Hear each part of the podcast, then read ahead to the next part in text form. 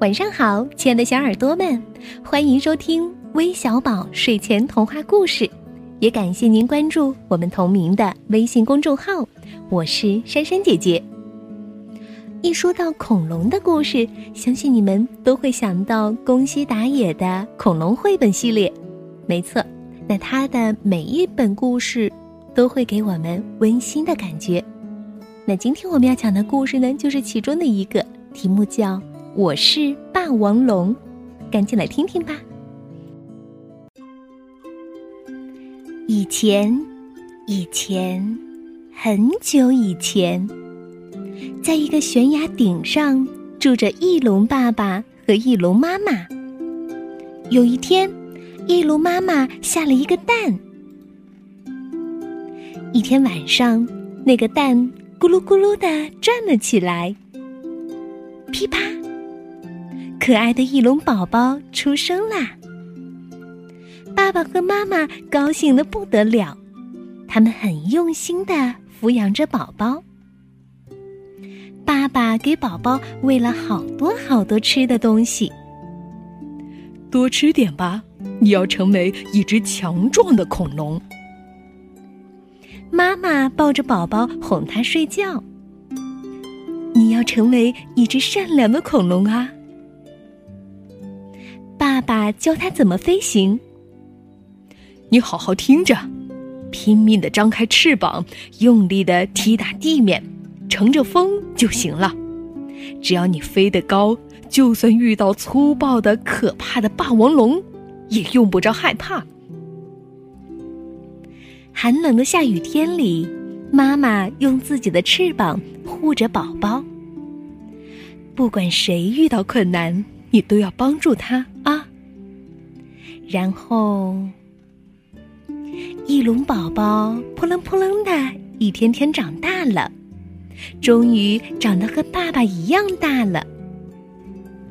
一天晚上，爸爸看着睡着的儿子说。这孩子长这么大了，快要和我们分开了。他一个人能行吗？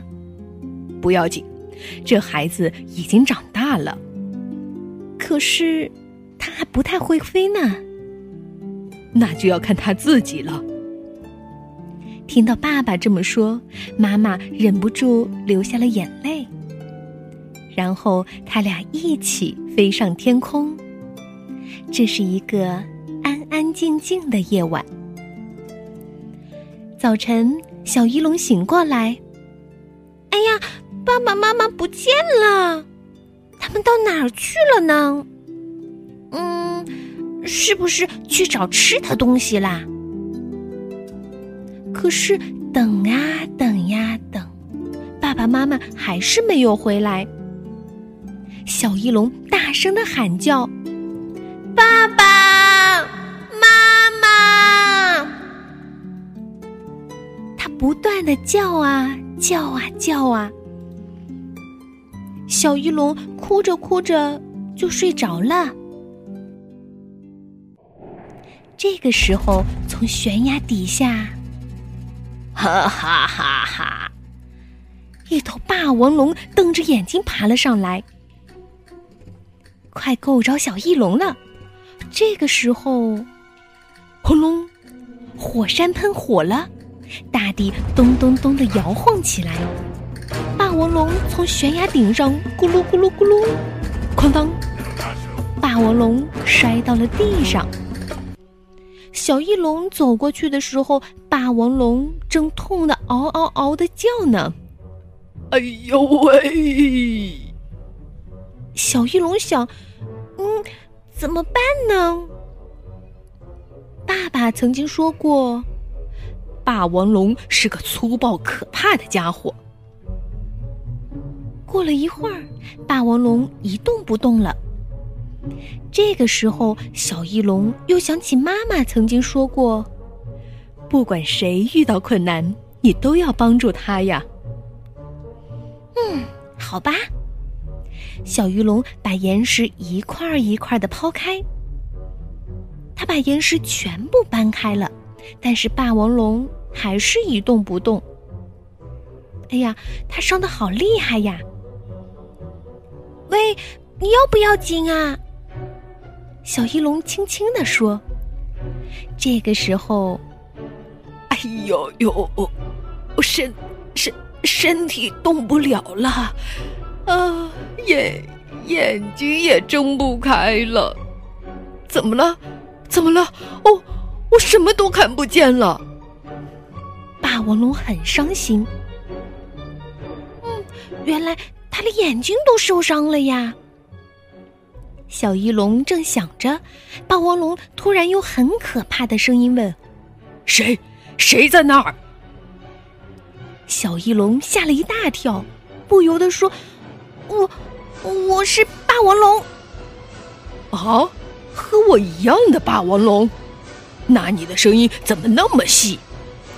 那、那、那不是因为我大声说话对你的伤口不好吗？小翼龙使出浑身力气，扯着嗓子吼叫着。小翼龙觉得受伤的霸王龙好可怜，决定照顾它。下雨天，小翼龙用叶子盖住霸王龙，像妈妈曾经为它做的那样，温柔的、轻轻的。小翼龙还为霸王龙红果子。好吃吗？嗯，好吃。嘿，其实鱼更好吃，但我还不会飞到海边。不不，我我是说，我还不会跳到海边呢。霸王龙一声不响的听着。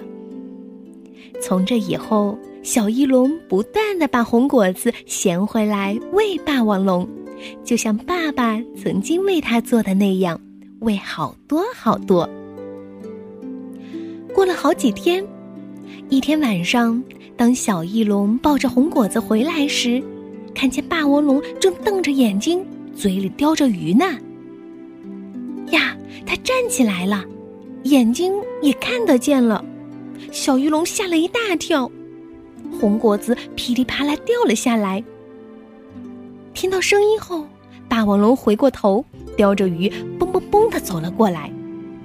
这个时候。小翼龙想起爸爸曾经说过：“你好好听着，拼命的张开翅膀，用力踢打地面，乘着风就行了。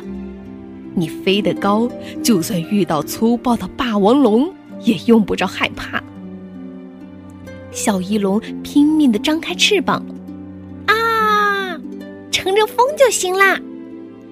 小翼龙觉得风正托起自己的翅膀。爸说的对，我在飞呢，飞得很高，我会飞啦。乘着南风，小翼龙扑棱扑棱的越飞越高。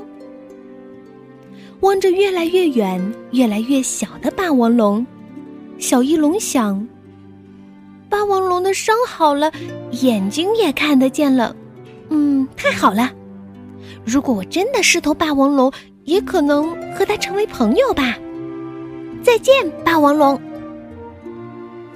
霸王龙不再追赶小翼龙了，他朝着天空小声地说：“我早就知道你是翼龙，我特地捉来你喜欢吃的鱼，想和你一起吃，然后看着你的脸说声谢谢。真的，谢谢你呀。”霸王龙一直一直。望着小翼龙消失的地方，